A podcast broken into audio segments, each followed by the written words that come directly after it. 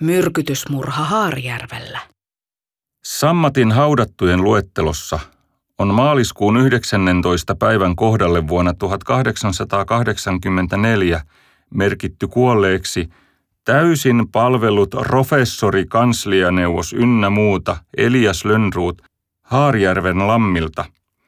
Hänet haudattiin juhlallisin surumenoon huhtikuun kolmantena päivänä. Kuolin syyksi on kirjattu vanhuus. Reilu viikko ennen professori Lönnruutin kuolemaa on haudattujen luettelossa huomattavasti karumpi merkintä kuolinsyystä. Lönnruutin kanssa samassa kylässä, mutta Katavantalon mailla asui tuohon aikaan edellisenä vuonna naimisiin mennyt pariskunta Jaakob Ojanen ja Erika Kustava Lindeen. Jaakob työskenteli renkinä joko Katavalla tai sitten appipuolensa Henrik Juhan Lindeenin torpassa. Erika Kustava oli nimittäin Edla Erika Eliaksen tyttären avioton lapsi, ja äiti Edla oli vasta useita vuosia myöhemmin mennyt avion torppari Lindeenin kanssa. Tästä huolimatta Erika Kustava käytti isäpuolensa sukunimeä. Siitä, oliko hän sitten todellisuudessa tämän biologinen lapsi, ei ainakaan itselläni ole tietoa. Erika Kustaava kuoli myrkytykseen Sammatin haudattujen luettelon perusteella. Äkkiseltään voisi ajatella, että nuori torpparivaimo olisi syönyt esimerkiksi jotain pilaantunutta. Tosin talvisaikaan esimerkiksi liha tai maito säilyi hyvin, joten mitään suurempaa vaaraa ei luulisi olleen. Tässä yhteydessä huomiota herättää aviomiehen kohdalle rippikirjaan merkityt lisätiedot.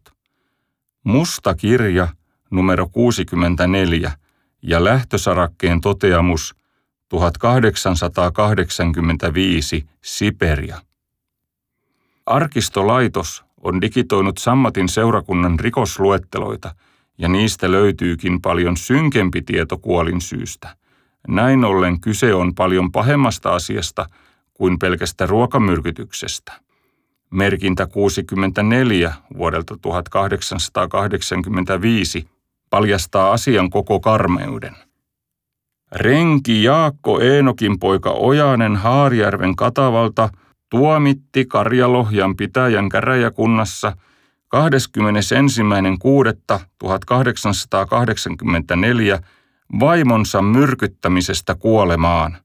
Hänen keisarillinen majesteettinsa muutti 24. päivä tammikuuta 1885 tuomion niin, että Jaakko Ojanen kärsittyään ensin 28 vuorokautta vesileipävankeutta lähetetään elinkautiseen kaivostyöhön Siperiaan. Aviomies oli siis surmanut vaimonsa vain muutama kuukausi häidin jälkeen. Nimimerkki Aatu kertoi Sanomia Turussa-lehdelle lähettämässään kirjeessä tapahtuneesta seuraavaa. Tämän kuun alkupuolella vangittiin täällä eräs mies – Harijärven kylässä syytettynä vaimonsa murhasta, joka kuoli seitsemäntenä päivänä tätä kuuta.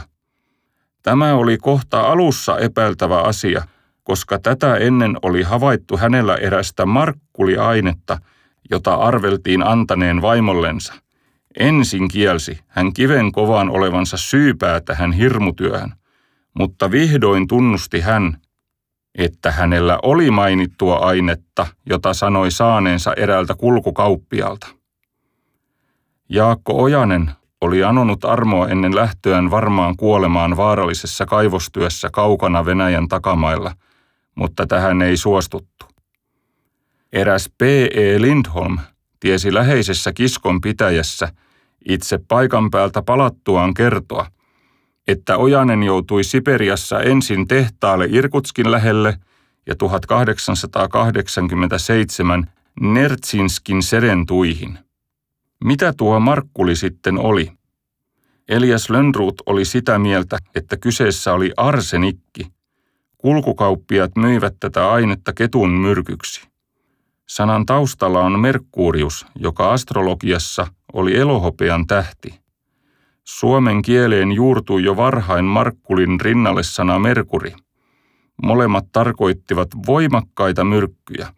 Ruotsin kielen muutamissa murteissa nämä sanat olivat synonyymejä nimenomaan arsenikille, Kun Ojanen vielä kertoi saaneensa aineen kulkukauppialta, voi myrkyn luonnetta pitää selvitettynä.